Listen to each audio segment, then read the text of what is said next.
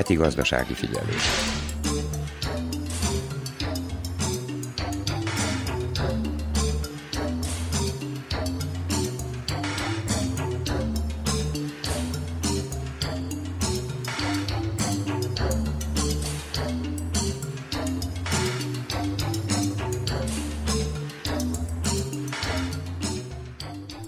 Múlt héten együttműködési megállapodást írt alá a szerb pénzügyminiszter és a magyar külgazdasági tárca vezető. Ez valójában a megerősítése lett a májusi megbeszélésnek, amelyel lehetővé teszik Szerbia számára, hogy magyarországi gáztározókba tárolja energiatartalékainak egy részét, közben pedig az államfő az oroszországi gáz behozataláról és az áráról is megegyezett az orosz elnökkel.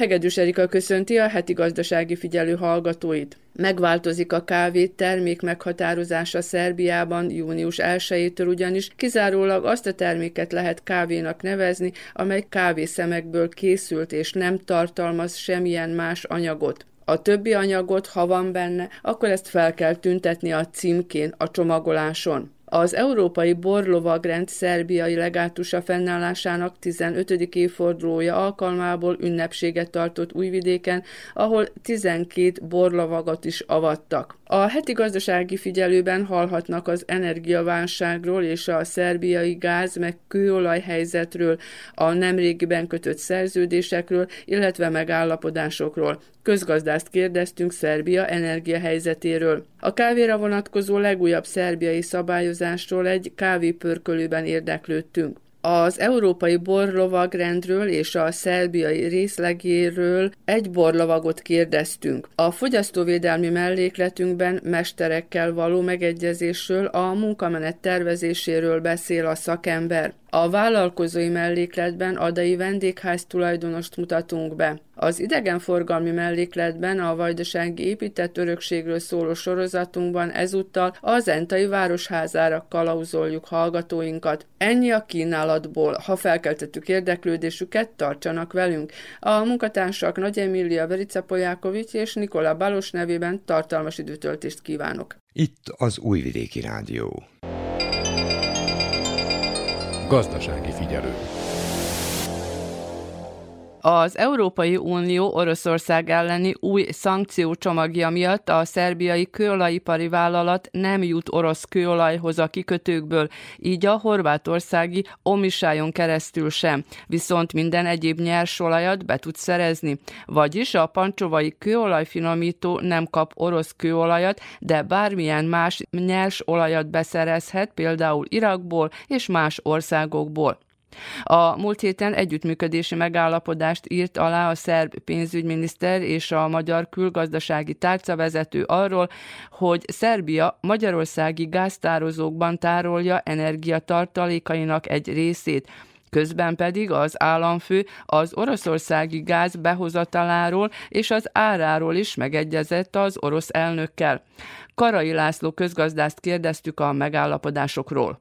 Ez az új hatodik szankciós csomaga az Európai Uniónak sajnos most már minket is érint, attól függetlenül, hogy nem vagyunk az Európai Unió tagjai, azért, mert egyszerűen lehetetlenné teszi az Oroszországból vásárolt kőolaj szállítását. Itt mi érdekelve vagyunk egy 15-20% közötti mennyiségbe, de sajnos egyszerűen nem vásárolhatunk, vagy vásárolni vásárolhatunk, csak nem fog eljutni hozzánk az, az olaj, ami Oroszországba kell, hogy jöjjön. Hajóval történő szállításra vonatkozik? Igen, igen, igen, amely utána Horvátországon keresztül meglévő Janaf vezetéken keresztül érkezett a pancsovai finomítóhoz, de hát sajnos most ez leáll, pont az miatt, mert nincs ez ennek a forrásnak a megléte. De ez egy átmeneti időszakra vonatkozik, tehát egy átállás, vagy ahogy a csomagot elfogadták, és amint hatályos lesz, akkor már mostantól? Igen, igen, ez, ez majd, hogy nem rögtön életbe lépő meghatározás, hogy így mondjam. Na de most Szerbia, ahogy a hírekből is hallottuk, és ahogy az energiaügyi miniszter asszony is elmondta, vannak újabb lehetőségek, tehát más országokból beszerezni ezt a szükséges mennyiséget, tehát természetesen ez most egy időbe telik attól függően, hogy mennyi kell a megbeszélések és a szerződések aláírásához. A régi szerződéseket még lehet érvényesíteni, vagy már azt sem, és a szállítás pedig egy határidős, tehát hogy most lenne esetleg esedékes.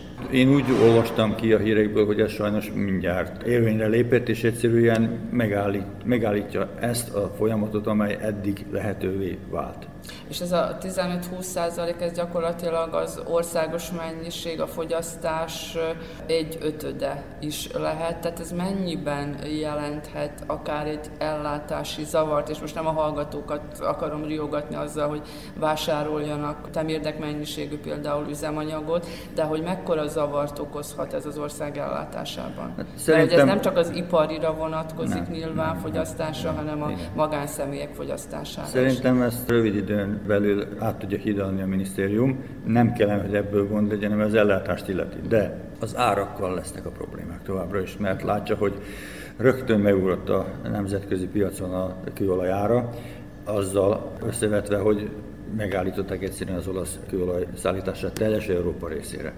Most vannak más források is, de természetesen ennek idő kell, hogy megbeszéljék, hogy egyszerűen lehessen olyan lehetőséget találni, vagy lehetővé váljon olyan lehetőséget kiaknázni, amelyen keresztül hát most vagy Szaud-Arábiából, vagy továbbra is Irakból, tehát ahonnan eddig is a legnagyobb mennyiségét vásárolta Szerbia, megnöveljék ezt a mennyiséget. Ez most mind politikai, gazdasági megbeszélések és tárgyalásoknak a témája lesz a közeljövőben, úgy hiszem. De most akkor, hogyha az orosz kőolaj vagy kőolaj származékokat nem tudjuk mondjuk mi beszerezni meg az Európai Uniós országok, akkor ők nyilván esetleg eladhatják talán máshol a világban, ugye ott Indiánál volt nagyobb érdeklődés, vásárlási készség, de hogy akkor a többi ország, ugye említett néhány országot, ők tudják olyan mértékben növelni a kitermelésüket, hogy akikre vonatkozik ez a korlátozási csomag,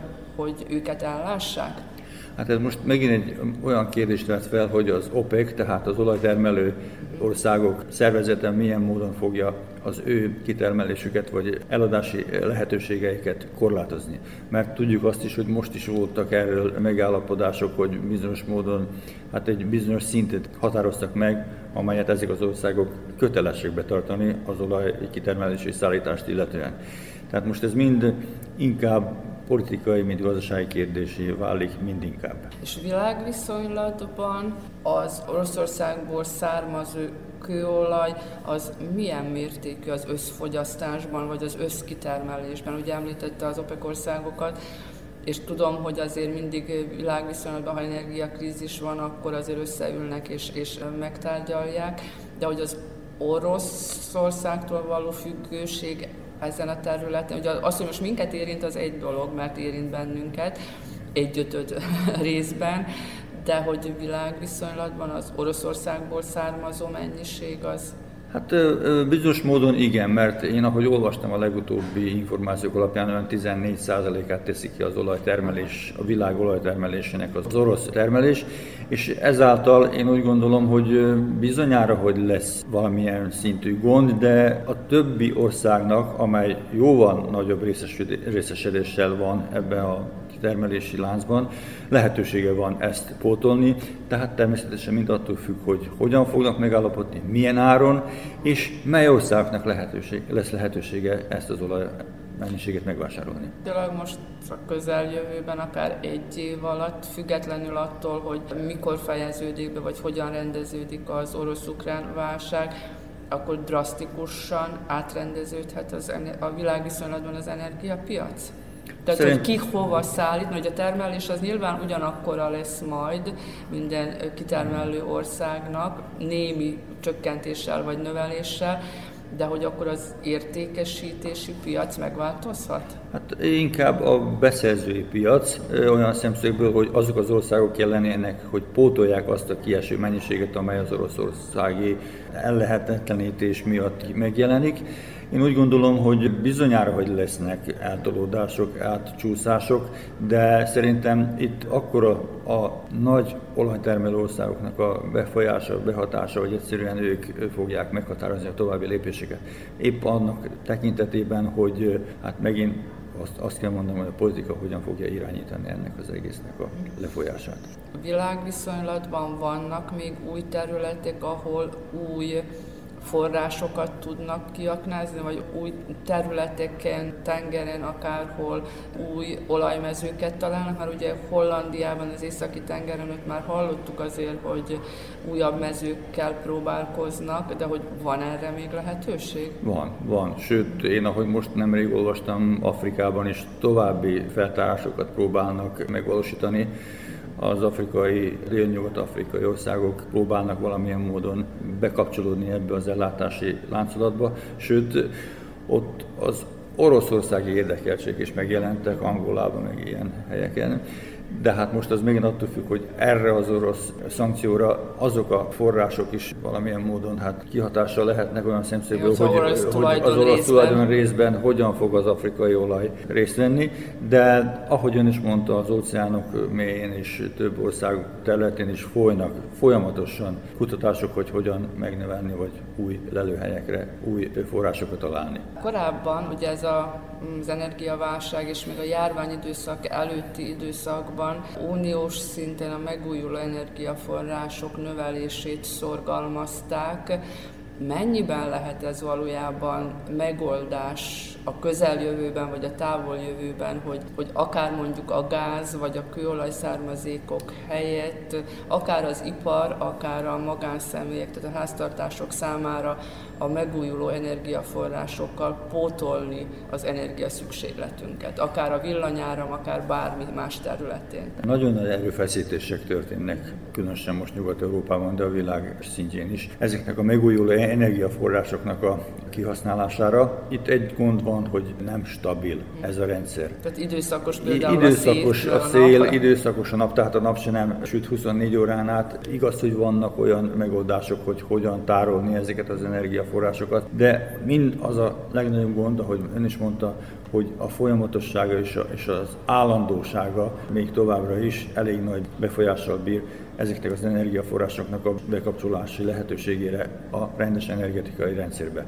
Most vannak újabb próbálkozások a föld hőjének az alkalmazására, most látom Németországban ez a legújabb irányvonal, hogy a háztartásokat valamilyen módon ösztönözzék és segítsék a saját fűtési rendszerüknek a biztosítására pont a földhő általi kapacitások és lehetőség kiaknázásával. Ez egy nagyon új technológia. Most nem új, ha már új a lehetőség, hogy ezt is most kihasználják, mert hát ez is egy alternatív lehetősége az energiaforrásnak. Ott is kell azért a villanyáram, hogy működtesse a, a rendszert, és a villanyáramot még valamiből elő kell állítani. Nagyon nem szeretik az atomenergiát, de szerintem az atomenergia az egyetlen az, amely folyamatos és biztonságos ellátást tud megvalósítani. Most, hogy az mennyire környezetre, mennyire van hatással, az most még valamilyen vitatott. módon vitatott. Tehát látjuk, hogy Franciaország nem áll el egyáltalán, sőt nem is engedi, hogy ebbe akárki beleszóljon, hogy a franciaországi atomerőművek valamilyen módon is megkérdőjelezés alá kerüljenek, hogy szállítsák, vagyis termeljék az energiát. Igen, volt korábban egy irány, hogy mindenütt lassan csökkenteni a mennyiségüket, de most az újabban mindenki azt mondja, hogy mégiscsak e, e felé kell fordulni. És hát ugye alig, hogy vége lett a fűtési idénynek, a tavainak, már azért gyakorlatilag gondolnunk kell a következő évire, és hát ezt úgy tűnik itt Szerbiában állami szinten is próbálnak erre gondolni, ugyanis a közelmúltban két megállapodásra került sor, az egyik a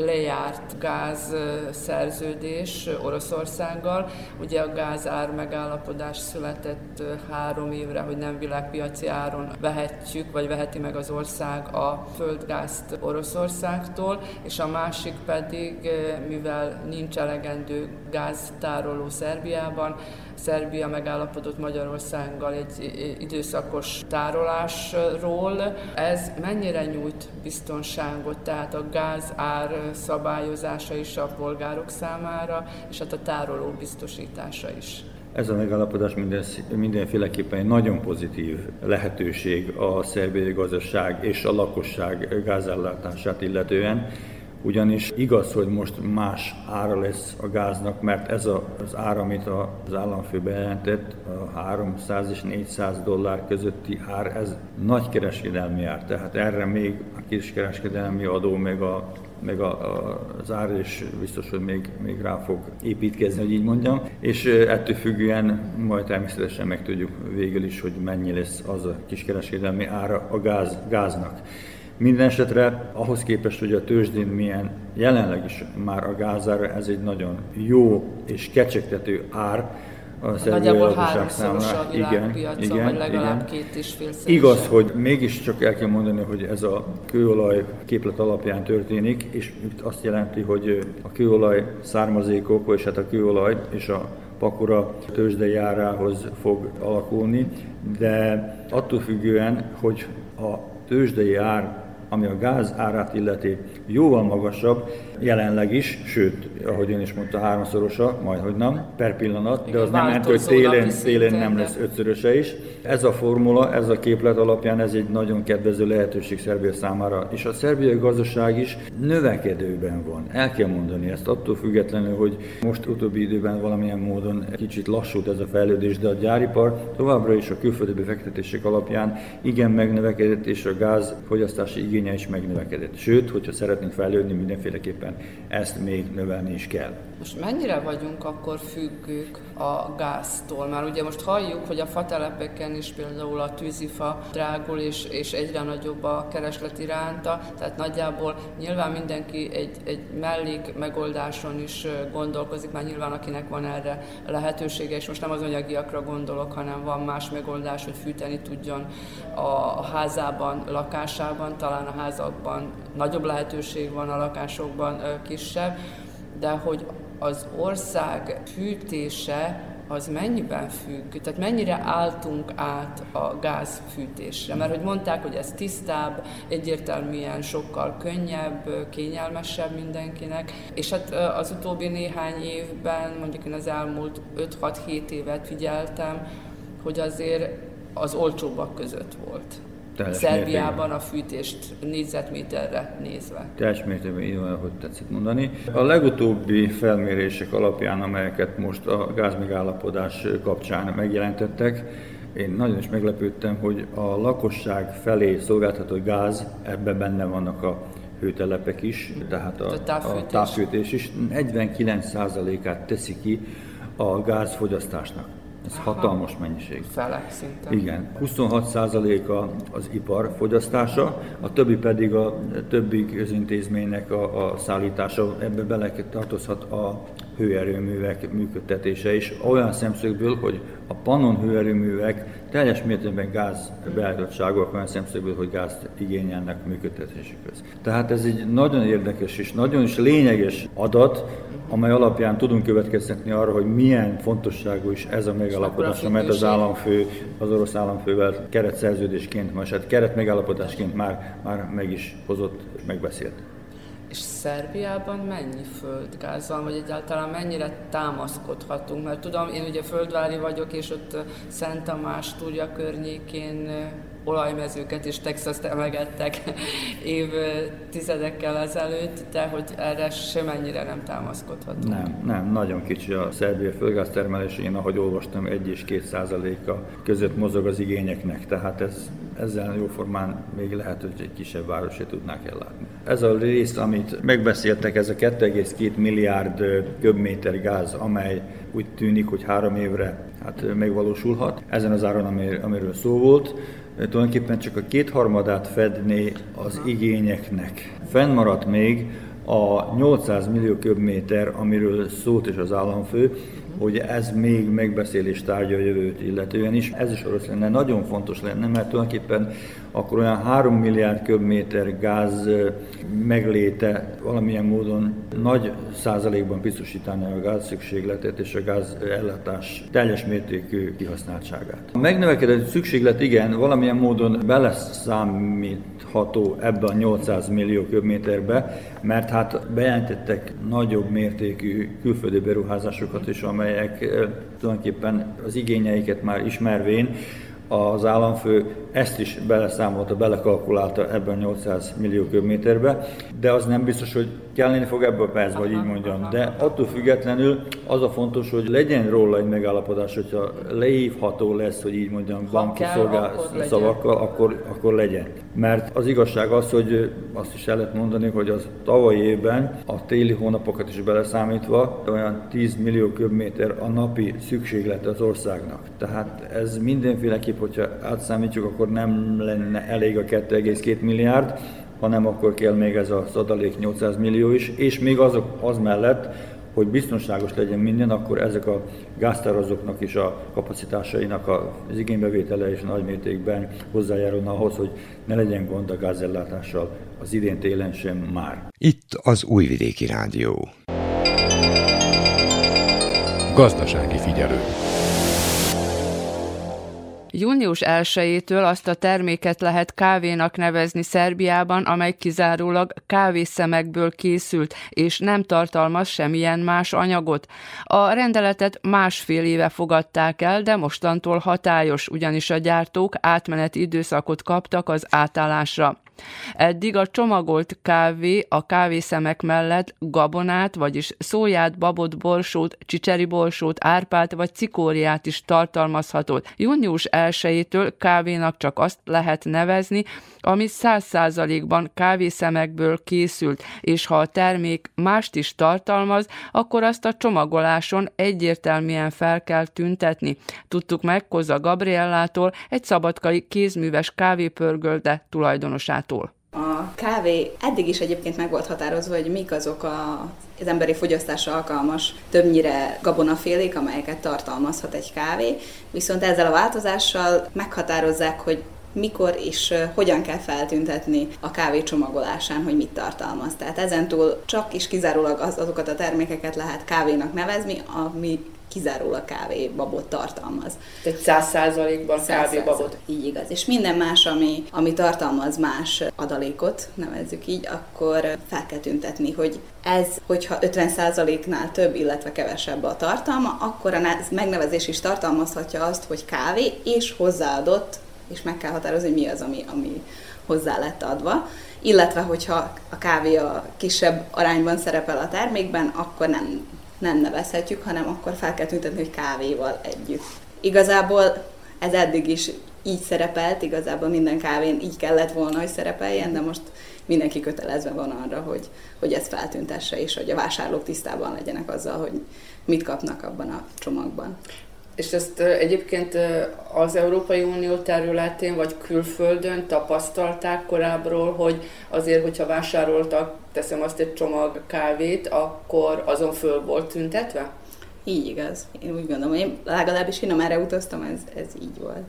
És mi minden kerülhet bele a kávéba, amit kávé íznek nevezünk, mert azt hiszem, hogy mondjuk a régi Jugoszlávia idejéből ismerjük, hogy cikóriából készítettek, mert hogy vajdaságban is termesztettek cikóriát, és hogy abból kávé pótlót, kávé kiegészítőt készítettek, de valójában mi minden kerülhet bele a kávéba, ami egy, egy, egyfajta kávé ízt ad. Igazából ez a rendelet is úgy határozza meg, hogy olyan táplálék, illetve olyan gabonafélék is, és minden más adalék kerülhet bele, aminek alapvető feltétele az, hogy barnás, világos barnás, barnás színe legyen, ami a szint illeti. Ezen felül az íz is meg van határozva, hogy milyen legyen, hogy ezt igazából csak felsorolás van, de nem határozzák meg egész pontosan, hogy melyik gabonafélék, de általában jellemző a cikória, eddig volt csicseri borsó sűrűn, az árpa, illetve a Szent János kenyér. Sokféle dolgot hozzáadhatnak, és igazából ezek nem ártalmasak az egészségre, csak egyszerűen nem tiszta kávét vásárolunk ezzel.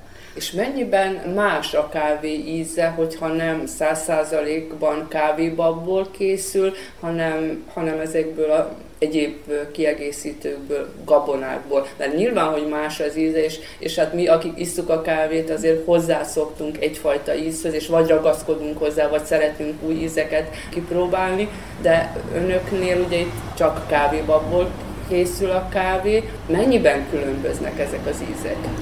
Más, tehát érezni lehet a különbséget, ezt uh-huh. úgy érdemes összehasonlítani, megkóstolja az ember egy olyan kávét, amiben van más adalék, illetve a tiszta kávét. Ez többnyire a török kávénára jellemző, hogy ott dúsítják különböző adalékokkal. Nekem volt olyan tapasztalatom egyes vásárlókkal, akik azt mondták, hogy jó, furcsa az íze a kávénak, és igazából nem furcsa, csak nem ehhez szoktak, mert ugye a tömeggyártásban gyártott kávék azért szinte biztonsággal mondható, hogy tartalmaznak valamilyen adalékot, és megszokták. Az, az igazság, hogy a, a fogyasztók megszokták ezt az ízt, és furcsa nekik a, a tiszta kávébabból készült kávé. De miért jutott el a kávé termesztés, vagy a kávé csomagolás, vagy a kávé földolgozás addig a szintig, hogy nem csak kávéból készül, kávébabból készítenek kávét.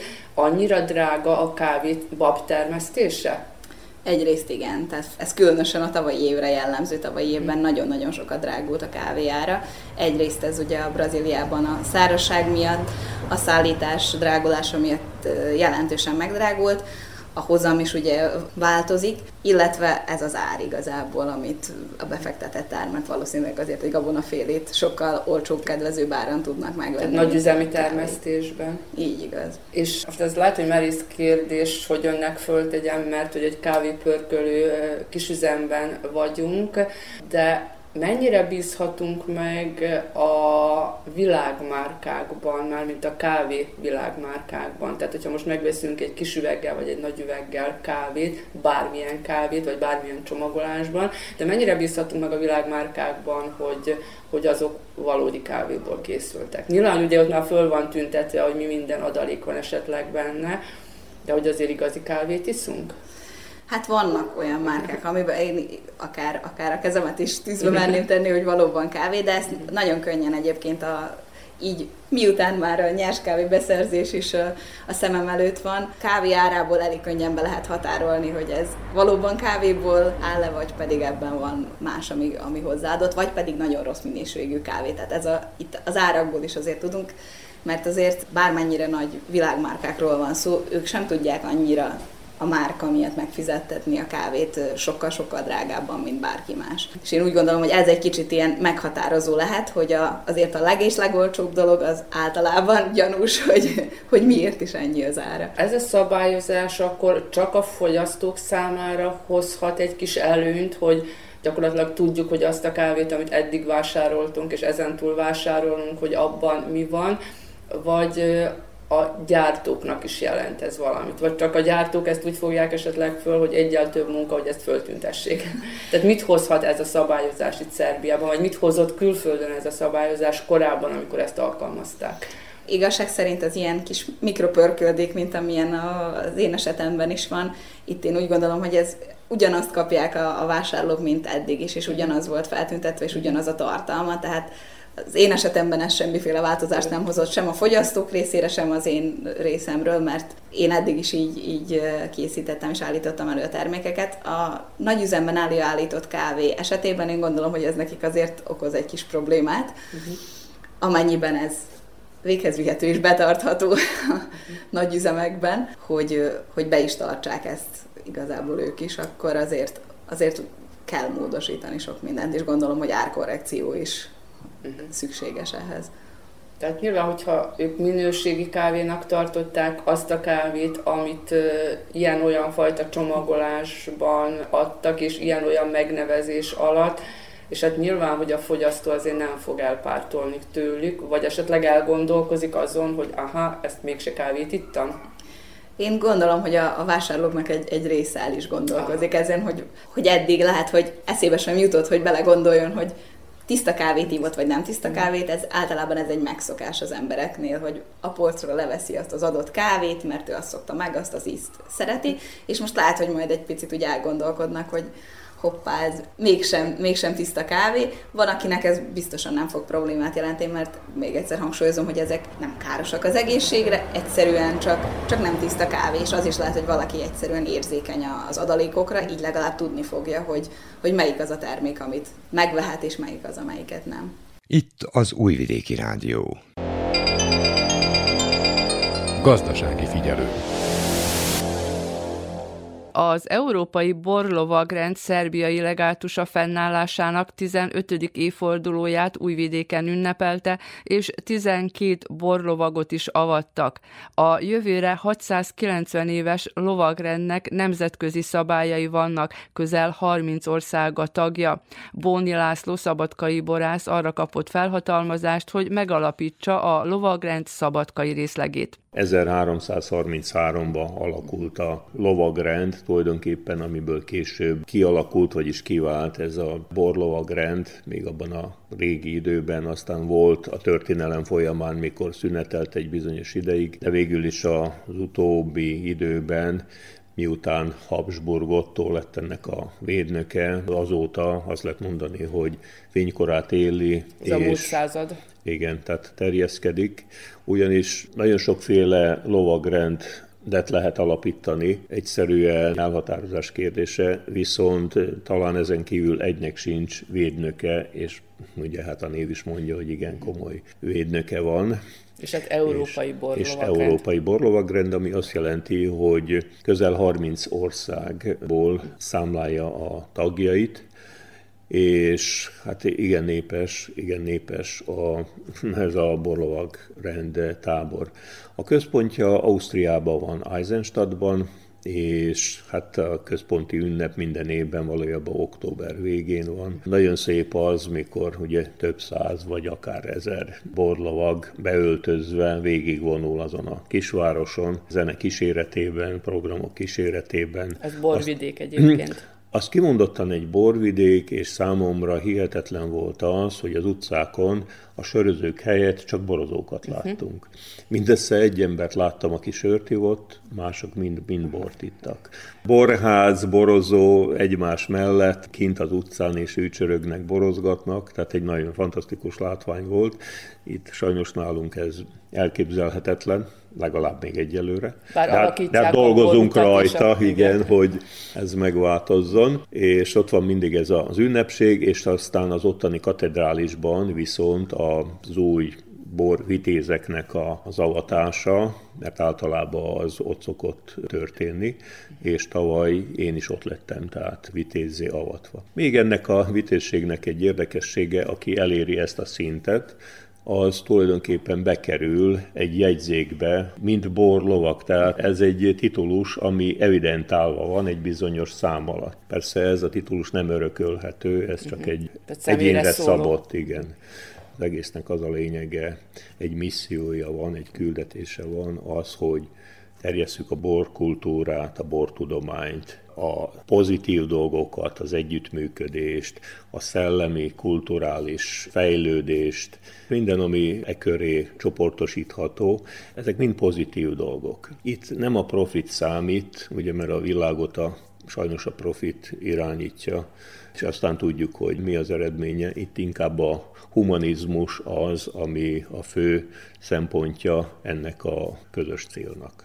Hogyan lett ön a borlovagrend tagja? Első körben szerbiai részlegnek kell, hogy a tagja legyen, vagy hogy bekerüljön ebbe a csoportba, vagy előbb az európaiba kerül be? Ez úgy van, hogy az európai az a nagyobb, és aztán lebontva minden országnak megvan a saját változata. Természetesen először ennek a tagja lettem, nem is tudom már megmondani. Hát a kezdet-kezdetén én bekapcsolódtam ebbe, akkor már borászkodtam, ugye hát ez 15 évvel. Csak borászok lehetnek, mert hogy borlovagrendről van szó, de úgy tudom, hogy nem csak nem, borászok nem, a tagjai. Nem, nem. Hát ennek az a lényege, hogy tekintet nélkül arra, hogy kinek mi a professziója, tehát a foglalkozása, a politikai nézetére, vallási szempontjaira, független attól, itt a lényeg az, hogy a személy az pozitív legyen. Uh-huh. És ez nem úgy működik, hogy most jön az utcáról valaki, és azt mondja, én szeretnék most borlovag lenni, és akkor rögtön bevesszük, hanem itt javasolni kell. Tehát egy mentornak kell lenni, egy garantnak kell lenni, aki jót áll azért az egyénér, hogy az valóban úgy is fog viselkedni, ahogy az elvárások függvényében. hanem akkor hát megkeserüli ő is, ugye, hát vannak bizonyos szankciók is, ezért nem lehet csak úgy össze-vissza fölvenni a tagokat. Itt a lényeg nálunk az, hogy nem a mennyiségre megyünk, hanem a minőségre. Tehát azok az emberek minőségi emberek legyenek, és nagyon változó, mondjuk, ami a tagságot illeti, tehát érdekes személyek vannak benne, igen magas funkción is, most nem akarom felsorolni, aminek tulajdonképpen az az előnye, ugye, hogy egymás közt is barátkozunk, segítsük egymást, és olyan emberekhez jut el a, a tag, akik ez különben talán soha még a mhm. közelébe se tudna. Itt viszont mindannyian egyenrangúak vagyunk, mi mindannyian tegezzük egymást, és nincsenek gátak, nincsenek akadályok egymás közt. Mennyire fontos a borismeret, vagy a borászottal kapcsolatos dolgok ismerete, vagy csak elég, hogyha szereti a bort a, a jelölt? téves hit volna az, hogy csak borász lehet ennek mhm. tagja. Nem csak borász. Lényeg az, hogy borkedvelő legyen. Tehát valami kötődése legyen a borhoz, a borászathoz, mert tulajdonképpen a belépés után akarva, akaratlanul is nagyon sok mindent meg fog tanulni, tapasztalni, kapcsolatba kerülni a borral, hiszen mi látogassuk egymást, borászatokat látogatunk, rendezvényeket szervezünk, humanitárius rendezvényeket úgy szintén, ahol végeredményben a bor mindig megjelenik, ugye? Tehát bizonyos formában. És edukációs szerepe is van az ilyen találkozásoknak, hiszen mindig van valaki, aki mesél a borról, mesél például a bor, az étel párosításáról, melyik ételhez milyen bor való, bornak a tulajdonságairól, amikor megkóstolunk egy bort, na most ebben milyen illatot érzünk, milyen ízt érzünk, milyen étellel kell párosítani, stb. Hát stb. Tehát nagyon sokat, nagyon sokat lehet tanulni, igen, tehát ez valójában a borkultúrának a terjesztése. Ön hogyan lett a tagja ennek a borlovagrendnek? Hát úgy lettem, hogy engem is javasolt valaki, igen. Hány és éves borászkodás után? 11 néhány éve tagja vagyok ennek a kezdetektől fogva, és hát újvidékhez tartoztam, ugye, mert eddig két legátus van Szerbiában, van az újvidéki és a belgrádi. Most az a célunk, hogy Szabadkán is alakítsunk egyet, de hát ez nem csak úgy megy, hogy akarni kell, ennek megvan a, a procedúrája, tehát a saját folyamata ahhoz, hogy egy legátust alapítsunk, ami egy regionális szerveződés, ahhoz három komtúr szükséges. Azon belül is bizonyos funkciókkal kell, hogy rendelkezzenek a tagok, tehát ez mind a piramis úgy épül föl. Na most én ezen a 15 éves találkozón, jubileumon komtúrá lettem kinevezve, tehát az ausztriai főnök személyében egy új funkciótitulust kaptam, és a feladatom az, hogy ezt a komtúrt kifejleszem, és lehetőleg sikerüljön hármat összehozni. Na most a kontúroknál 10-től 15 személy kell, hogy egy kontúrt tudjunk alakítani, ugye?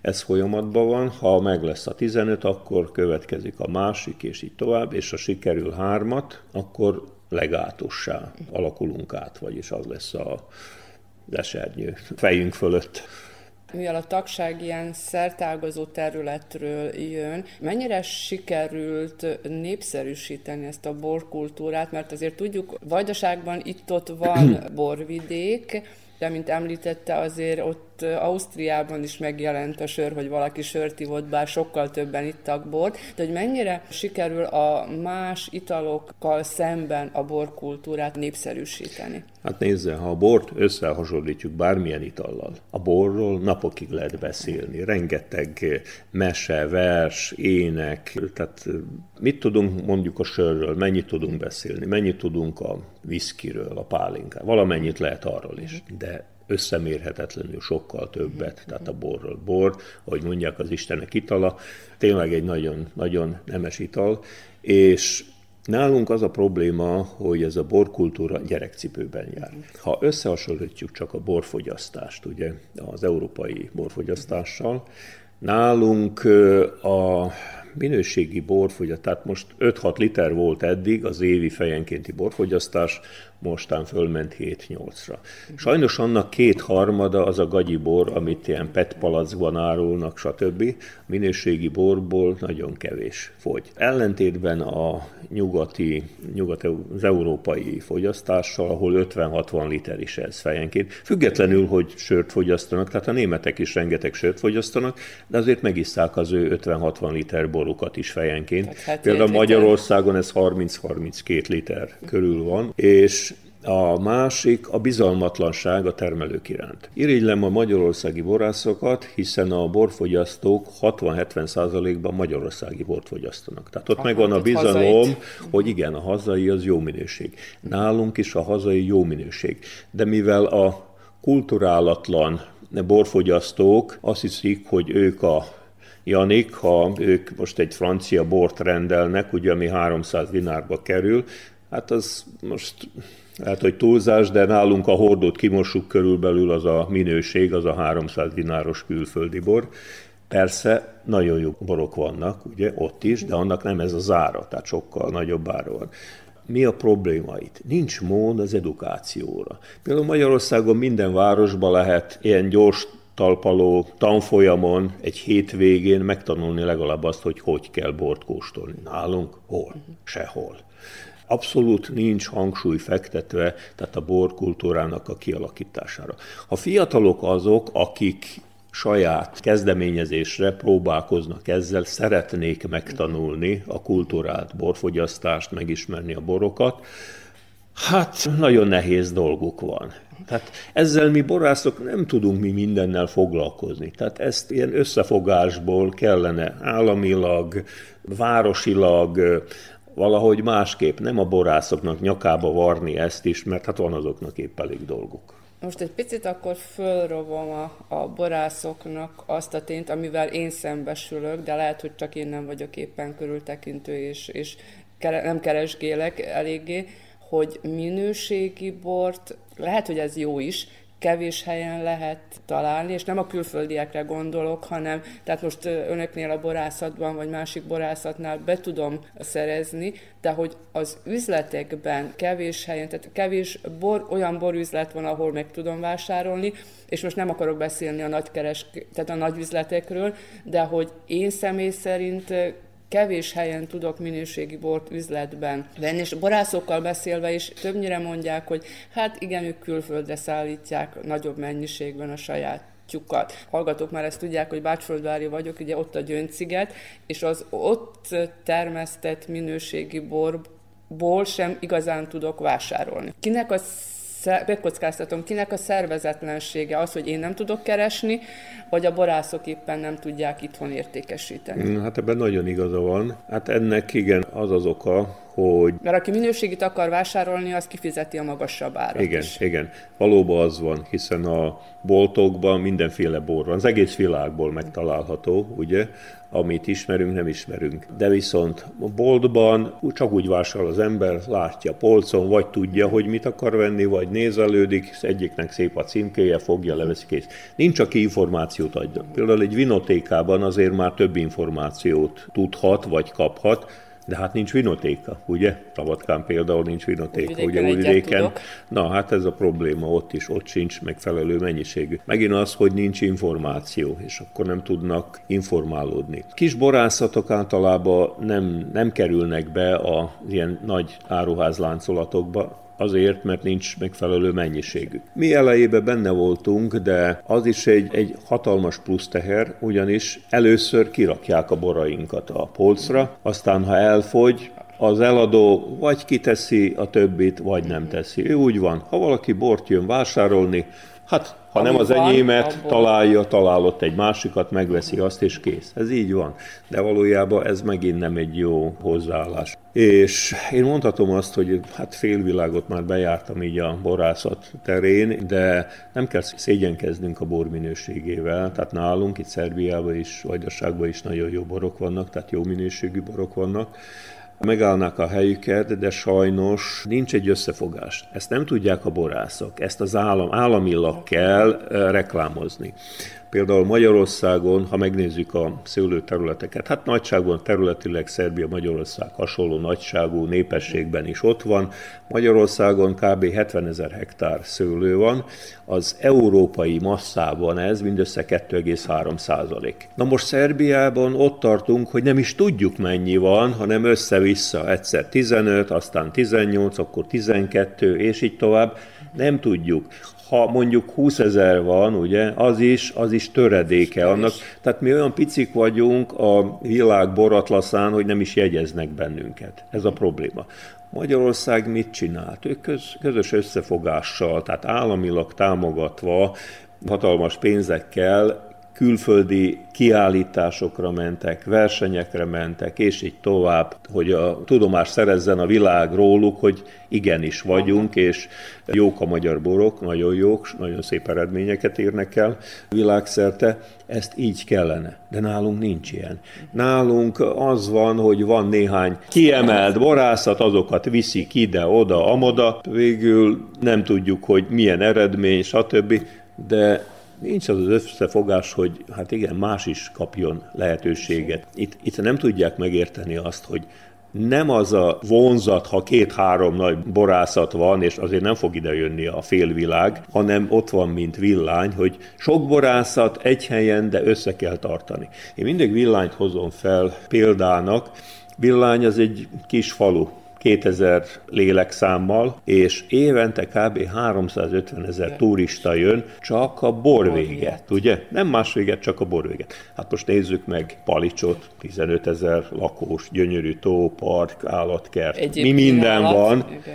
és hol vagyunk? Sehol, ugye? Itt van Szeged, nem menjünk messzire, Szegedi Borfesztivál.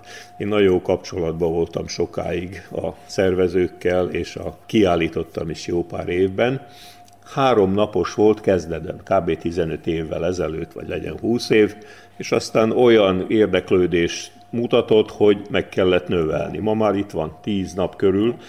Vagy legalább bor Magyarországon a budapesti vár után Szegedi Borfesztivál legattraktívabb. És szomszédok vagyunk, tehát nekünk csak annyit kéne, hogy áthozni őket ide, és én egy, egy évben megpróbáltam ezt, őket bevontam a szervezésbe, ittenieket, egy igen komoly csapatot, megkértük az engedélyt a kitelepülésre, a Városháza, Kék Szökőkút és a Városháza közt. Mit gondol, mikor kaptam meg az engedélyt? Két nappal mielőtt kezdődhetett volna. Jaj, hát hát ez, volt, ez volt a város részéről a segítség, hozzáállás. a hozzáállás abban az időben. Akkor miről beszélünk? Nem, hogy segítenének, hanem akadályoznak, fékeznek, és akkor egy borásznak tényleg nincs kedve azzal, hogy ilyennel Sem ideje annyira. Sem igen. ideje. Most, amikor beszélgettünk, most virágzik a szőlő. Milyen lehet az idei termés? Tudom nagyjából, a borig még fél év van. Nem szoktam baba vanga lenni, hogy jósoljak előre. Én azt mondom, akkor beszéljünk a borról, mikor már pohárban van. Jó, milyen hogy milyen volt a, a, az idei termés. De hát, ami a mostani mutatókat illeti, nagyon szép állapotban van, kondícióban a szőlő, igen, most történik a virágzás. Hát azelőtt mondhatom, hogy május elején volt a virágzás, tehát megint egy jó három hét késéssel Késés. indult maga a vegetáció, ugyanis a szőlő az egy hihetetlenül intelligens növény, ő akkor indul meg, akkor indul be tulajdonképpen, mikor a napi átlag hőmérséklet plusz 10 Celsius. Az a szőlőnél a biológiai nulla. Tehát addig meg nem mozdul. Mindig a kajszit mondom, az még egy buta kis fácska, 5 percre kisít a nap, és ő már mutatja a virágait, aztán jön egy kis fagy, és kész. Oda az idei kajszi termés is, ugye? Tehát a szőlőnél ez nincs így. Na most a természet ugye föl tudja gyorsítani a folyamatokat, de ez mindig valaminek a rovására megy. Tavaly is azt mondják egyes jó, hogy milyen jó év volt, mert a szőlő, meg a, vagyis a cukor, meg a sav, meg mit tudom én, az alkohol, Hát igen, de nem attól függ, csak nem a cukorsav, itt a fenolos érettség, tehát meg kell, hogy éredjen, tehát egy, ahhoz viszont idő kell, tehát három hónapból nem lehet egy hónapot átugrani, mert kb. három hónap ugye a vegetációja a szőlőnek, vagyis az érés, és ha abból egy hónapot átugrunk, hát azt nem lehet következmények nélkül, de mi lehet, hogy nem vesszük észre, de mégis észrevesszük, ugye, mert a borban azért az megmutatkozik. Nem volt végeredményben rossz a tavalyi év sem, de én nem mondanám azt, hogy nagyon jó év volt. Az idén ugyanez várható, tehát hogy késéssel indultunk, na persze attól függ, hogy az év további része milyen lesz, milyen lesz az időjárás. Ha így maradna, hát ez még nem probléma az ilyen hol esik, hol nem esik, de csak jég ne legyen, én attól félek mindig. Az ne legyen, a többit azért azt kibekkeljük. Amíg a muskétások barátid, amíg a gyomról a bortól elázik, Dalodon szépen megy az ívás, Tiszteld a gazdát és figyelj rá, mikor a gazda megkínál először. Szerényen ízleld a borát le előből. A dalban ébredezve megy az ívás. Itt ki a borát, és figyelj tovább, mikor a gazda megkínál másodszor. Árad a mosoly az arcodból, énekelnek kacagva már. Itt ki a borát, és figyelj tovább, mikor a gazda megkínál harmadszor.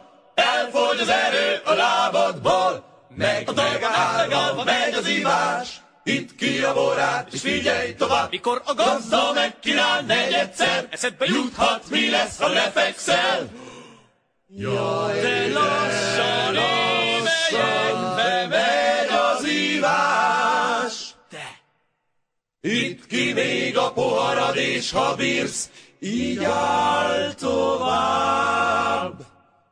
Mikor a gazda megkínál öt-ötször, lehet kicsúszik a pohár a kezedből.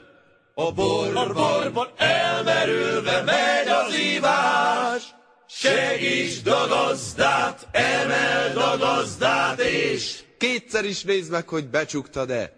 Ha pince hajtolja.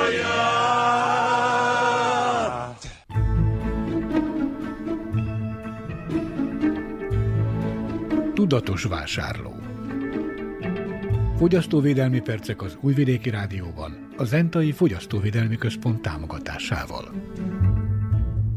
A fogyasztóvédelmi mellékletünkben a mesterekkel való üzletkötésről, a munka menetéről és a számlázásról beszél Szórát Ferenc, az Zentai Fogyasztóvédelmi Központ munkatársa. Ha sikerült ezt a mesterembert kiválasztani, akkor van egy, azaz bocsánat, még nem választottunk ki semmit, csak, csak a látókörünkbe került mondjuk három-négy. Na most jövet a következő fázis az, hogy az a munka, amit el akarok végeztetni, az ugye miből fog állni és mennyibe fog kerülni. Tudjuk azt, hogy a fogyasztóvédelmi törvény legújabb része szerint arra van jogunk, és én javaslom is, hogy tehát egy úgynevezett előszámlát, vagy ajánlatot készítsen. Én elmondom, hogy mi az, amit szeretnék csinálni, ő fölmér, természetesen, és a fölmérés alapján készít egy árajánlatot, ami régebben szinte mindig is működött a vállalatok esetében és nagyobb beruházásoknál, de most már mai viszonylatokban ne restelkedjünk arra, hogy akár három helyről is kérünk bizonyos ajánlatot. Igen, na most amikor az ajánlat megvan, akkor van előttünk három vagy négy ilyen ajánlat, akkor megint csak szeretném fölni a figyelmet arra, hogy nem biztos, sőt, én általában azt gondolom, hogy nem a legkisebb ajánlata, vagy ha az nagyon eltér a többitől, akkor már pláne gyanús. Tehát nem mondok, olcsó, mondok egy példát, hogyha 10 dinárba kerül, kerül, körülbelül valami egy, egy ilyen munkálat, ha abból 11 meg 9 is van, az ott van egymáshoz. Ha ebből 5 és fél ezeré jön valaki megcsinálni, az már gyanús. Mert vagy nem lesz benne valami, vagy nem azok a fázisok, és, és, és itt szeretném megint felhívni a figyelmet, hogy abban az árajánlatban azért persze nem arról szól csak az, hogy nem tudom én falazok ennyi négyzetmétert, és az ennyibe kerül, hanem hogy történetesen mi az, amit fázisonként el fogok végezni, mert egy falnak az alapja sem mindegy, tehát nem mindegy, hogy hol, hol, hol indulunk el, és abban az árajánlatban mi, mi szerepel. Minden mi minden van benne. Tehát festőknél is, könyvesnél is, bocsánat, most a borbét kihagyom, mert ott, ott ha egyszer rosszul nyír meg, akkor nem fogok legközelebb elmenni, az egy kis tétel. De amikor már ilyen, ilyen, ilyen több ezer dinár, meg több tíz, meg esetleg százezrekön van szó, akkor igenis számít az, hogy egy elvégzett munka milyen fázisokból áll.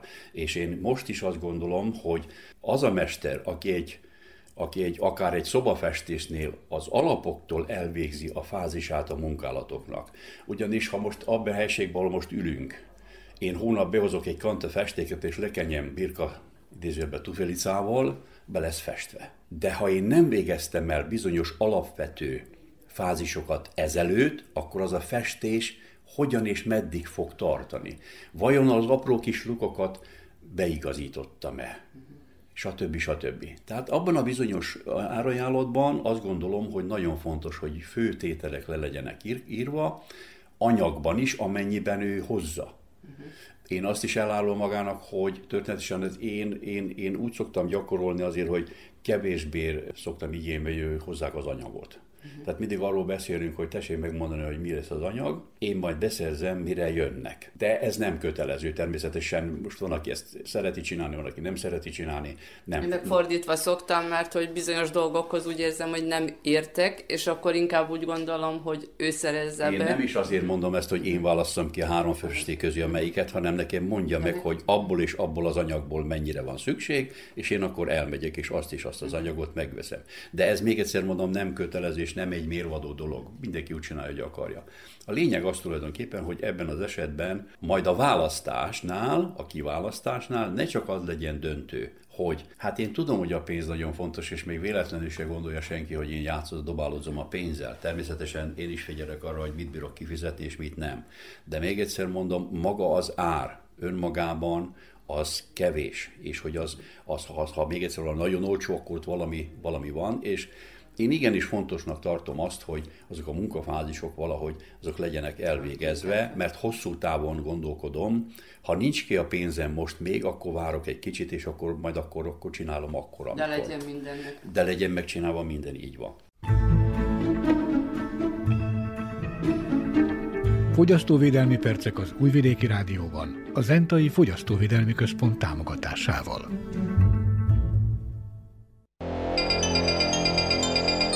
Gazdasági figyelő.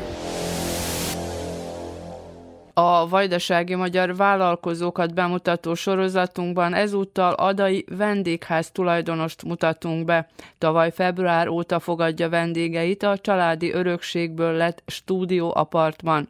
Fokozatosan alakul ki a vendégkörük és bíznak abban, hogy a termál és strandfürdő újabb ügyfélkört hoz majd, mondja Tornai Anita tulajdonos. 2018-ban fogant meg az ötlet családunkban, amikor úgy döntöttünk, hogy ez a ház megmarad a család tulajdonában. Családi örökség? Családi örökség, és akkor kezdett itt Adán föl röppenni a hír, hogy a wellness központ meg fog nyílni. Akkor... Aki nem tudja, azért van már itt egy medencés üdülőközpont, Igen. de kültéri.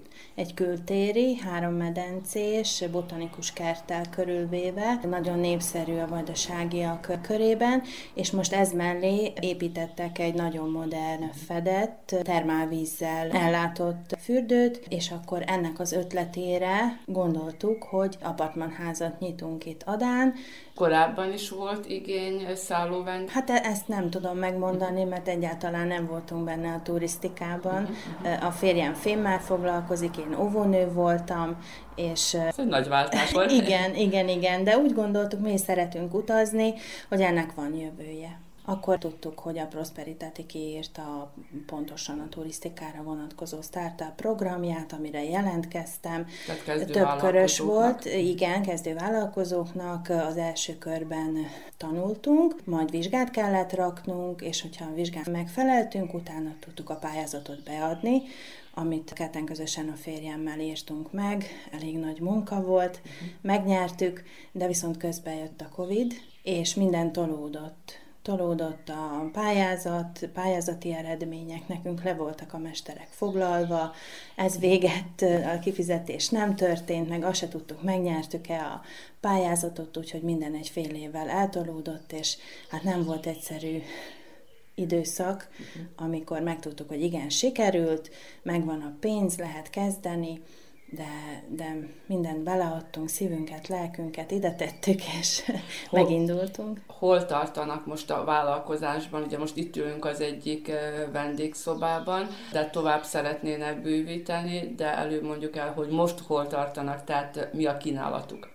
Az apartmanház négy apartman kiadására alkalmas, ebből kettőt tudtunk befejezni a, külön, a prosperitáti pályázata és a vadasági tartományi pályázat által, meg ugye önerő, önerőből is. Most két apartman van, amit ki tudunk adni. Az egyik egy kisebb apartman, egy kisebb családnak való, vagy pároknak, a másik apartmanunk pedig családi apartman, és oda a családokat várunk. Mikor nyitották meg a vendégházat, vagyis ezt a két szobát, ami már kiadó? 2001. februárjában. Uh-huh. Ugye, Tehát több mint egy év van maguk igen, mögött. Igen, végül is ez a prosperitáténak határideje volt, hogy, uh-huh.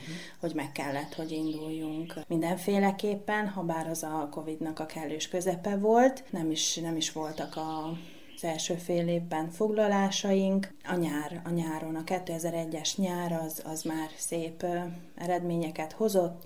Általában a külföldre elköltözött emberek, akik itt laktak Adán, uh-huh. ők jöttek a, abban az első nyári szezonban. Tehát vendégségbe jöttek haza, és mivel Igen. nyilván felszámolták az itteni lakhatásukat, akkor, akkor így oltották meg, hogy esetleg nem a család Igen. terhére, rokonság terhére voltak? Így igaz, így igaz. Bérelték az apartmant, és nagyon jól érezték magukat. Most már készülünk a második nyárra, visszatérő vendégeink is vannak. A tél az megint nagyon nyugis volt, szinte nem is volt foglalás, és ezért örülök, hogy megnyílt a wellness központ, mert a wellness központtól várjuk a téli foglalásokat is, mert ugye a wellness központ fedett, és az télen érdekes az embereknek. Számomra kicsit új a megfogalmazás, hogy stúdió apartman. Ez a gyakorlatban mit jelent? A stúdió apartman azt jelenti, hogy egy légtérben van a hálószoba, a konyha, az ebédlőrész, és külön, külön egy tusoló és egy toalett tartozik hozzá. Ezt teljesen felújították, most bővítés is van, tehát lesz még két vendégszoba, stúdióapartman, ugyanez a nagyság, tehát nagyjából erre van igény az étrend, tehát nyilván, hogy adott az adottság, ami már megvan, bár ugye itt-ott lehet egy falat kivenni és, és áthelyezni, de hogy ez az a méret, amire szükségük van? Igen, igen, az a tapasztalatunk, hogy vagy párban jönnek az emberek, vagy családdal, és akkor megdupláztuk végül is az apartmanok számát, kettő kisebb és kettő nagyobb lesz, az épületet teljesen felújítottuk, a vízvezetéktől a villanyvezetéken át, a falak állapotát, a tető állapotát, minden, minden tisztára új lett. Parkolási lehetőség van, mert nyilván Igen. nagyon sokan inkább autóval jönnek. Igen, parkolási lehetőség van az utcán is, de ugyan be lehet hajtani az udvarba is, és azt nagyon szeretik a, uh-huh. az emberek, inkább szeretik az autót behajtani az udvarba. Említette, hogy kisebb konyha is van, tehát alkalmas itt akár, hogy főznek, és nyilván, hogy Adán azért van vendéglátóipar, tehát éttermek, ahova el lehet menni, de hát reggeli vacsora azért nyilván, hogy itt, tehát önök nem főznek, hanem a vendégek itt saját maguknak, hogyha úgy szeretnék. Így van, mi nem kínálunk főzési lehetőséget, ők maguk tudnak a konyhában főzni, minden apartmanban van azért a helyi éttermek elérhetősége, uh-huh. ha vendég szeretne házhoz rendelni, azt is meg tudja csinálni, reggelit is, ebédet is, vacsorát is 0-24 órában lehet őket hívni, de ugyancsak el lehet látogatni, nagyon szép helyek vannak itt Adán, nagyon szép vendéglők. Nagy bátorság kellett azért, hogy egyrészt a járvány időszakban, és hát most bocsánat a kifejezés, semmilyen tapasztalat nélkül ebbe belevágni, Nyilván, hogy a, a prosperitáti képzésén azért kaptak szakmai segítséget, de nem biztos, hogy éppen a vendéglátásból, hanem inkább a vállalkozás vezetésből.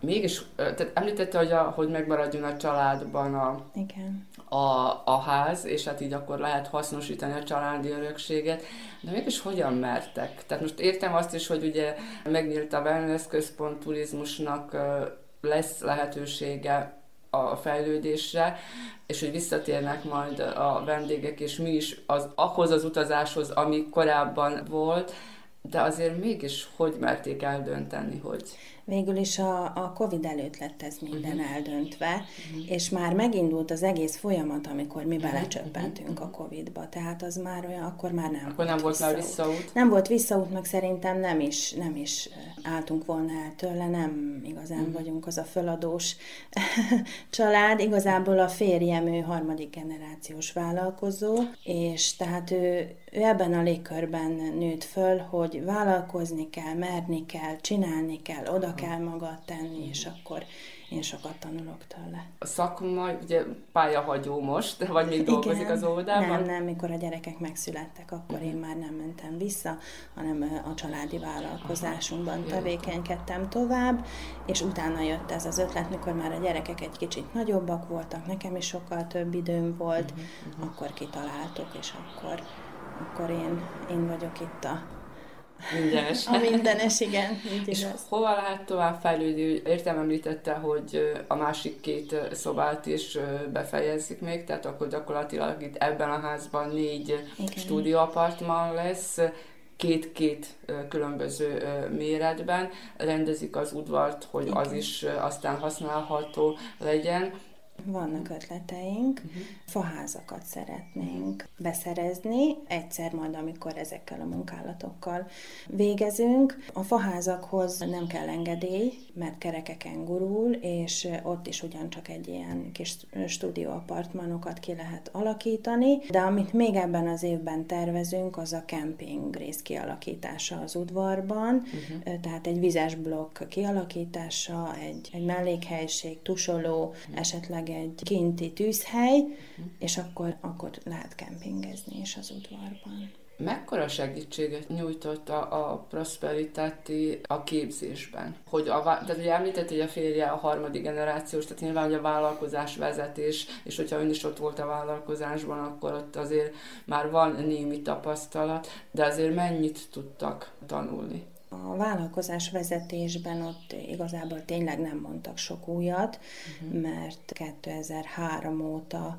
ebben mi forgunk, benne uh-huh. vagyunk, mindig haladunk a korral, de viszont a turisztikában is voltak előadóink, és ott hát csak minden újat megtudott az ember, és ugyancsak a marketing részében, a reklámozás, hirdetés, ebben nagy segítséget kaptunk, úgy érzem. Nagyon, én nagyon élveztem az egész tanulási folyamatot, és mindenkit biztatok, hogyha újra lesz ilyen, akkor vágjon neki.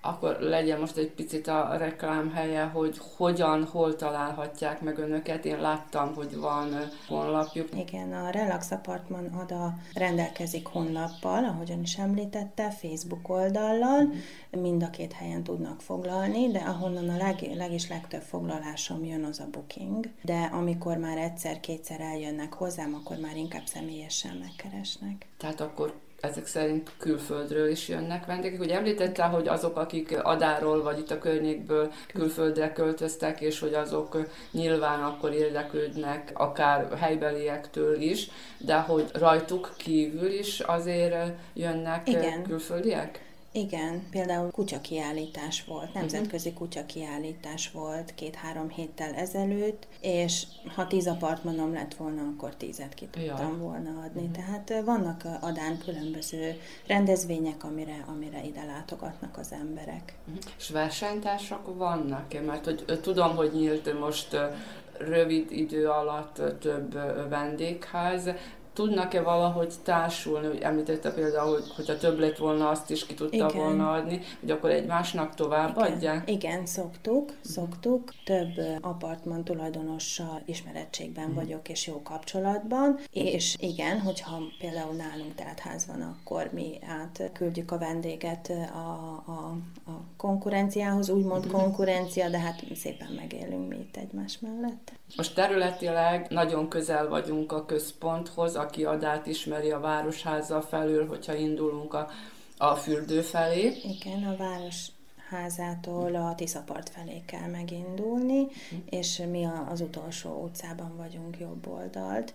És talán, talán Adán az, az az előnyünk leginkább, hogy mindenhez közel vagyunk. Uh-huh. Legközelebb vagyunk a, a városközponthoz, legközelebb vagyunk a wellness központhoz, a Tiszaparthoz. Utazunk és utazzunk, Vajdaságban és a világban. Az Újvidéki Rádió turisztikai rovata. Az idegenforgalmi mellékletünkben, a vajdasági épített örökségről szóló sorozatunkban ezúttal a 110 éves Zentai Városházára kalauzoljuk hallgatóinkat. Ez már a második épület, ugyanis az első leégett. A magyar szecessziós stílusú épület látogatható. A legtöbb turista a nagyobb városi rendezvények alkalmával érkezik, így a hétvégén a Tiszavirág Fesztiválra is nagy érdeklődést várnak, mondja Laskovics Kornél, az Entai idegenforgalmi iroda vezetője. Az Entai Városháza településünk egyik legjelentősebb és talán büszkén is mondhatjuk, hogy az egyik legszebb épülete, Városházának is épült, 1912 és 14 között épült meg jelenlegi formájában, de ez a történethez egy tragikus előzmény tartozik, hiszen 1911-ben Husvét hétfőjén a régebbi városháza, ami ugyanezen a helyszínen állt,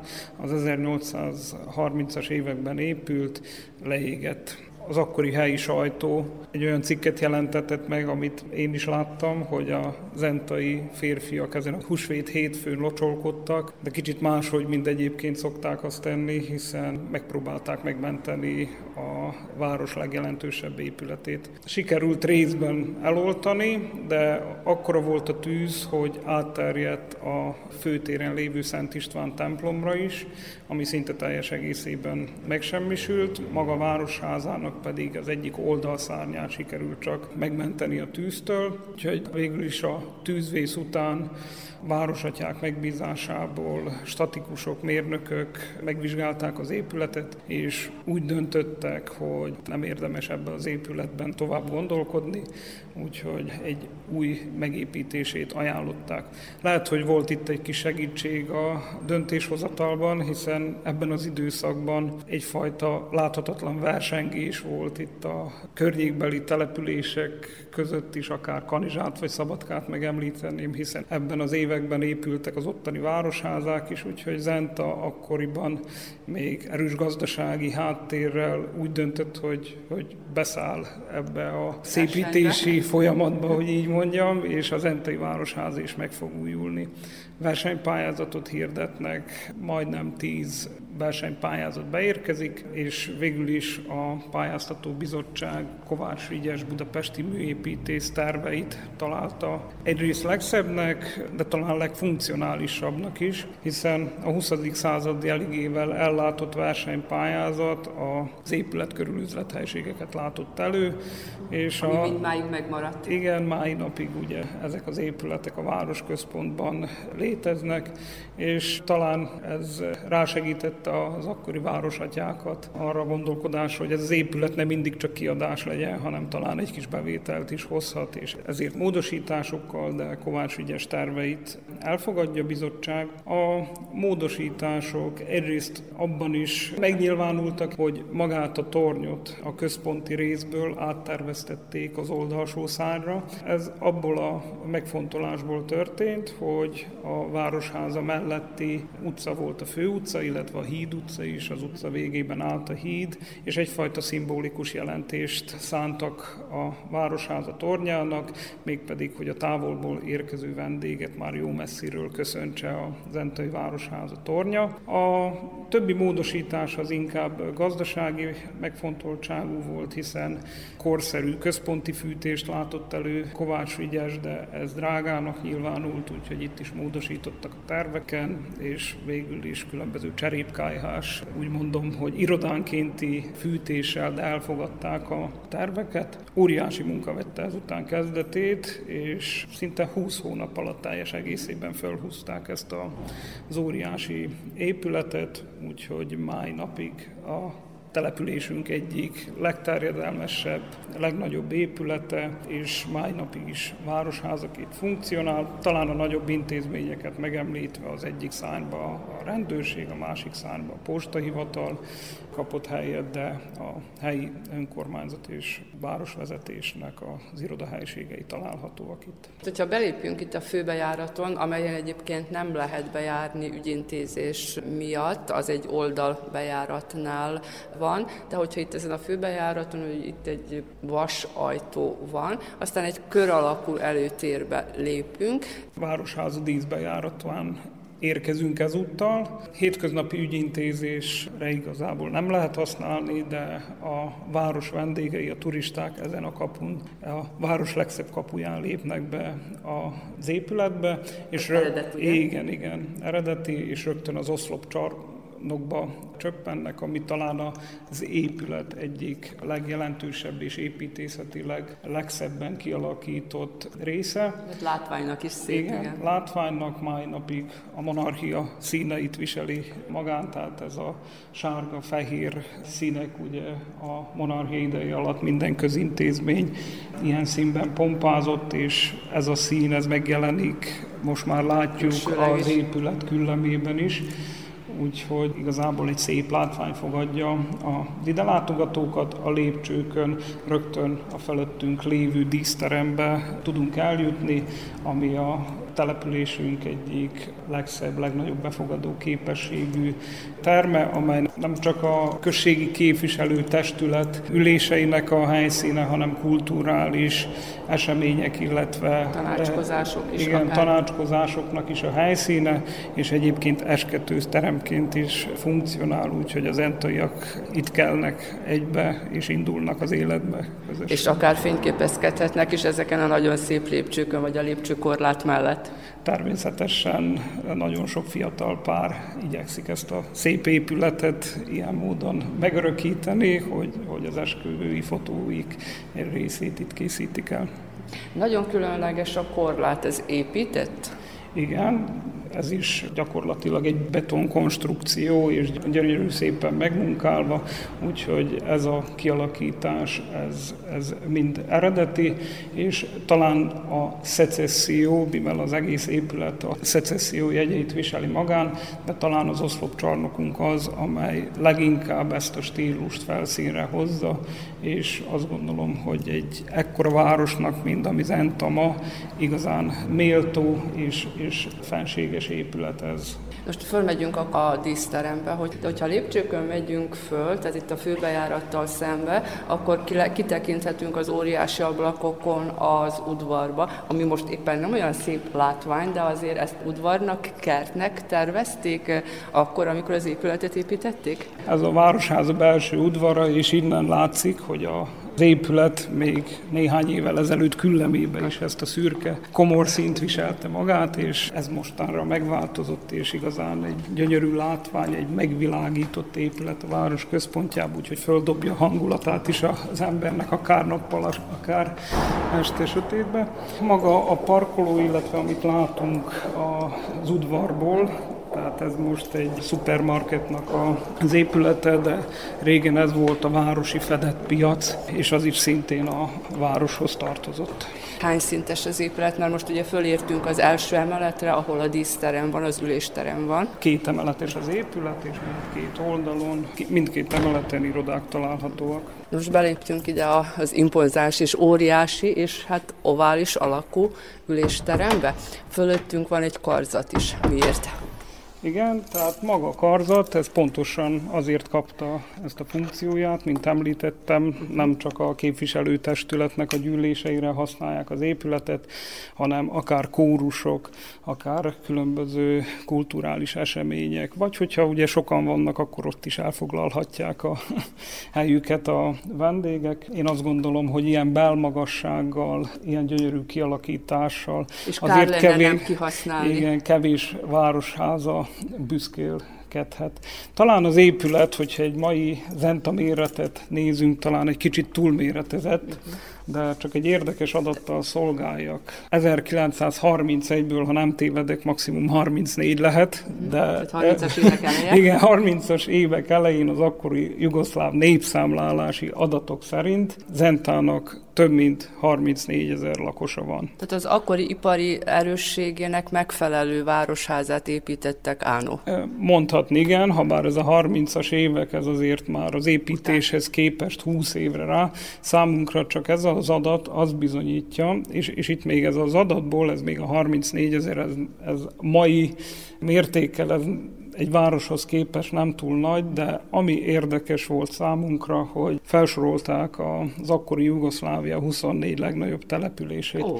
és a 24 legnagyobb település közül Egyike. ezzel a 34 ezer lakossal Zenta gyakorlatilag a 16 7 helyen van, és érdekes a mi kis településünk nevét olvasni olyan nagyvárosok mögött, mint Belgrád, Újvidék, Skopje, Ljubljana, Banyaluka, úgyhogy ha ebből a perspektívából nézzük, akkor igenis abban az időben Zenta erős gazdasági, kulturális központ volt, és népességben is azért indokoltá tette azt, hogy, hogy ilyen nagy és gyönyörű épületet emeljenek Zentára. És itt akkor gyakorlatilag, mivel ez nagyjából 100-110 éves, hogy itt akkor minden eredeti. Most ö, azt a hallgatóknak azért elárulom, hogy itt-ott látok beázásokat. Nyilván ezt most a felújítással már orvosolták legalábbis kívülről, és nyilván kellene akkor egy belső meszelése is az épületnek. De hogy itt akkor azért minden eredeti, tehát látjuk ott elől a, az ülésterem fő asztalát, meg előtte a, a, a szószéket, mondjam így, ahonnan esetleg a kép képviselők beszélnek, meg hát a padok is gyakorlatilag minden fából van, ez mind az eredeti, tehát sikerült megőrizni. Hát mondhatni azért, az idők folyamán azért változott, uh-huh. itt még a, a régi képeken egy gyönyörű nagy kristály csillár lógott, igen, a, a díszterem plafonjáról. Tehát vannak ez, régi igen, fotók az Igen, épületről. vannak épületek, és egyébként aki kíváncsi a száz éves évfordulóra, mi készítettünk a weboldalon megtalálható az szentainfo.org weboldalon megtalálható egy rövid kis film, illetve animáció a száz éves Zenté városházáról, ahol az eredeti tervekből egy-egy képkocka Aha. megjelenik. Tehát aki kíváncsi, tehát hogy mind formára tervezett székek, illetve pacsorok voltak. Ez az idő folyamán változott, de maga a kialakítás az épületnek, a belső fal struktúrák, azok nem lettek változtatva. Hát nyilván fönt azok gipsz mintázatok lehetnek, igen, ami nagyon igen, aprólékos. Az, igen, azok eredetiek, és igen, jól látta, a beázások megjelentek, igen, de gyakorlatilag ezek a beázások indokolták azt, hogy jó néhány évvel ezelőtt elkezdődött a, a díszteremnek, a tetőkonstrukciójának a megmentése, illetve kicserélése, és igazából ez indította be a további folyamatokat, hiszen már föl volt állványozva, úgyhogy akkor le lett festve először csak a kupola körüli része a városházának, majd utána fázisokban az egyik, majd másik oldala is. Hát és reméljük, hogy a, hamarosan esetleg az önkormányzat valamilyen pályázati forrásokra, ha szert tud tenni, akkor a következő fázis az a toronynak, magának a toronynak az átfestése lesz, ami igen nagy vállalkozás, hiszen egy 50 méter magas toronyról beszélünk, de hogyha az is megtörténik, akkor onnantól kezdve az egész utcai front gyakorlatilag visszakapja a régi pompáját. A teremnek az alakja, mint mondtam, hogy bejöttünk, ovális, kicsit szokatlan, és ha jól látom, jól érzékelem, az óriási, hát több tizenméteres függönyök alatt az ablakok, azok sem egy ilyen sík ablakok, hanem azok is egy ilyen picikét dölcögiek, vagy ilyen fél, hát nem félkör, az, az túlzás, de ilyen domború?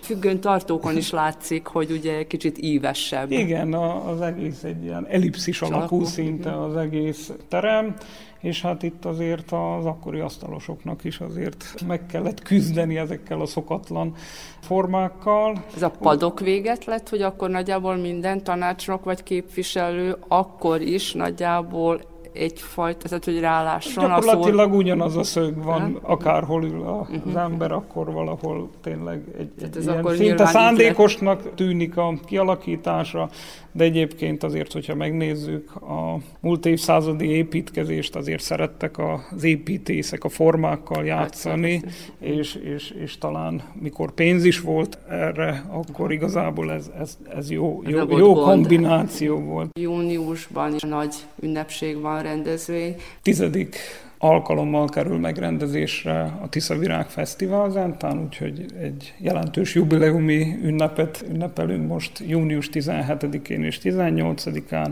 hiszen Zenta egy olyan település, ami gyakorlatilag a Tisza partjára épült, és a Tisza virágzás itt is jelentős. Ugye a június hónap folyamán igyekszünk megünnepelni az életet ilyen módon, hiszen maga a Tisza virágzás is erről szól úgyhogy egy kétnapos rendezvényel készülünk az idei évben is, és reméljük, hogy sokan ellátogatnak hozzánk, hiszen ilyenkor a zentai egyébként hétköznapi Tiszapart egy rendezvény helyszíné alakul át, és meg annyi koncert, árus települ ki a Tiszapartra, és sok-sok programmal várjuk az odalátogatókat.